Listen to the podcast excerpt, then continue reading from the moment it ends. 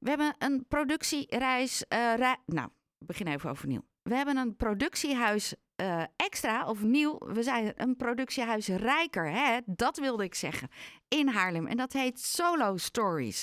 Ze hebben het stuk Vlucht gespeeld op een braakliggend terrein in Amsterdam-Sloterdijk. En daar is een film van gemaakt in Hoofddorp. Maar waarom? Aan de telefoon de regisseur en artistiek leider van Solo Stories. En dat is Benno Hoogveld. Hele goedemorgen, Benno. Goedemorgen. Waarom hebben jullie van een stuk op locatie een film gemaakt? We wilden graag... We maken eigenlijk altijd voorstellingen die maatschappelijk-sociaal zijn ingestoken. En dan is het voor ons ook altijd van belang dat we dat aan zoveel mogelijk mensen kunnen laten zien. We hebben een soort van pilot gehad vorig jaar buiten in de open lucht op een braakliggend terreintje in Sloterdijk inderdaad. En van daaruit kregen we zoveel goede reacties... dat we er een film van gemaakt hebben om het aan nog meer mensen te kunnen laten zien. Hoe gaat dat in zijn werk als het eerst een toneelstuk is en dan een film moet worden? Heeft dat nog invloed? Wij zijn als productiebedrijf het enige monologenbedrijf in Nederland. En we zijn dus gevestigd in Haarlem. En het is relatief makkelijk, begrijp me niet verkeerd... maar relatief makkelijk om van een monoloog op een toneel... een verhaal op een locatie te maken. We zijn in het fort in Hoofddorp vriendelijk ontvangen. En daar konden we dus ook al deze opnames maken... omdat we zochten naar een soort van onbestendige ruimtes. Dus alle scènes die we eerst op een toneel hadden in de buitenlucht... hebben we nu vertaald naar de voorstelling in het fort... En het wordt gespeeld door Eric Corton. En dan, hoe lang duurt het dan? Want ik bedoel, een toneelstuk is gewoon, nou ja, zolang het duurt. Maar bij een film ben je dan meerdere dagen bezig of neem je het in één keer op? Nee, wij hebben, en dat is het voordeel. Erik, die kende de tekst natuurlijk al, dus dan kan je relatief snel draaien. We hebben het in 2 dagen opgenomen. Zo. Nou zijn jullie nog niet zo lang in Haarlem als productiehuis. Waarom hebben jullie voor Haarlem gekozen? Ik ben een paar jaar geleden naar Haarlem toe verhuisd. En mijn zakelijk partner die woont hier ook in de omgeving. En we werkten eigenlijk al vanuit Amsterdam. Maar we vonden het veel prettiger om iets meer buiten die drukte van Amsterdam te gaan zitten. En toen zeiden we laten we de boel gewoon oppakken en laten we in Haarlem gaan zetten. Om ook vanuit daar weer andere en nieuwe kansen te maken voor onze voornamelijk voorstellingen. Maar we doen daar ook allerlei andere dingen omheen. Ja. Zoals zo'n registratie van Vlucht. En waar kunnen mensen jullie van kennen? Wij hebben een paar jaar geleden ook weer met Erik Ma gemaakt. Dus het was een monoloog gebaseerd op het boek van Hugo Borst. En dat ging dus over Alzheimer. Dit jaar maken we een theatertour met Soy Kroon, Nu ik je zie. En dat gaat over het boek van Merlijn Kamerling. Over het er niet zijn van zijn vader Anthony Kamerling. Dus dat is eigenlijk onze nationale uitstraling, waarmee we dus ook door het hele land trekken.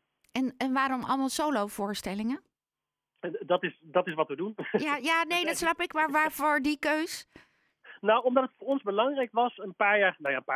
We zijn in 2015 begonnen en we wilden heel graag weer terug naar de kern van het vertellen van verhalen. En toen zeiden we, eigenlijk heb je voor een verhaal maar 1 acteur nodig. En toen zei ik, een stoel en een emmer, dat is je decor. En daar ga je dan een voorstelling mee maken. En zo is het eigenlijk ontstaan dat we echt helemaal weer terug willen naar de kern... om mensen in een zaal dicht op de acteur te verbinden... en samen met de acteur een avond te beleven... en met de mensen in de zaal een avond te beleven... waarin je een thema deelt. En is het dan voor acteurs extra spannend om dat alleen te doen? Of is dat juist het hoogst haalbare? Nou, precies dat allebei. Er zijn acteurs die er niet aan moeten denken omdat ze het te eenzaam vinden. En er zijn acteurs die het juist het hoogst haalbare vinden... en het tof vinden om 80 minuten het publiek aan je lippen te laten hangen. En als het goed is. Ja, en als Soy dan straks zelf zo'n rondreis door Nederland gaat maken... doe je dat dan ook alleen met je technicus of gaan jullie dan ook mee? Nee, wij gaan niet mee. Ze gaan met z'n drieën altijd. Dus de technicus gaat mee. En we hebben iemand die meegaat als een soort van tourmanager. Dat is natuurlijk best wel een groot woord voor 2 mensen waarmee je verder toert. Maar zij zorgt ook inleidingen als theaters dat willen. Zij zorgt goed voor die 2 andere mensen. Dus in theorie gaan ze met z'n drieën de hele tijd. En wij komen natuurlijk wel eens langs. Ja. Nou wordt het maandag wordt de film getoond voor genodigden. Daar zit natuurlijk een zakelijk aspect aan. Want je hoopt dan dat mensen je film gaan kopen, gaan draaien. Ja, dat is we zijn heel trots op het resultaat. Dus we willen het ook graag laten zien als een echte eerste viewing. Dus ook voor de mensen die het gemaakt hebben. Ook voor de familie die daar weer aanhangt. Want doordat we daar zo druk mee bezig zijn, zijn we ook weer even wat minder thuis. Dus dan kunnen we ook laten zien, dit is de reden dat we niet thuis zijn geweest. En het is natuurlijk ook om aan geïnteresseerden te laten zien waar de voorstelling over gaat. Want dat heb ik nog helemaal niet verteld. De voorstelling Vlucht gaat over vluchtelingen. Maar we hebben het perspectief omgedraaid. Dus we hebben van Eric Corton een personage gemaakt dat in Nederland woont. Ook al zeggen we het niet letterlijk. En in Nederland is er iets aan de hand, dat we ook niet helemaal specifiek maken, waardoor het niet meer veilig is voor hem om hier te wonen. En hij moet dus hier wegvluchten. En we hopen op die manier meer inzicht te geven in wat gebeurt er nou in het hoofd van iemand die in zijn eigen land niet meer veilig is. Wat laat je achter? Wat kan je meenemen? En wat zijn vaak de uitkomsten? En hoe verdrietig is vaak een individueel verhaal als je niet meer op de plek kan zijn waar je geboren bent.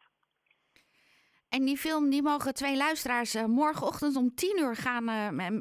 Die worden extra uitgenodigd. Oh nee, volgende week is het. Volgende week, hè? Ja, precies, volgende week, yes. Het is volgende week maandag om 10:00 ochtends.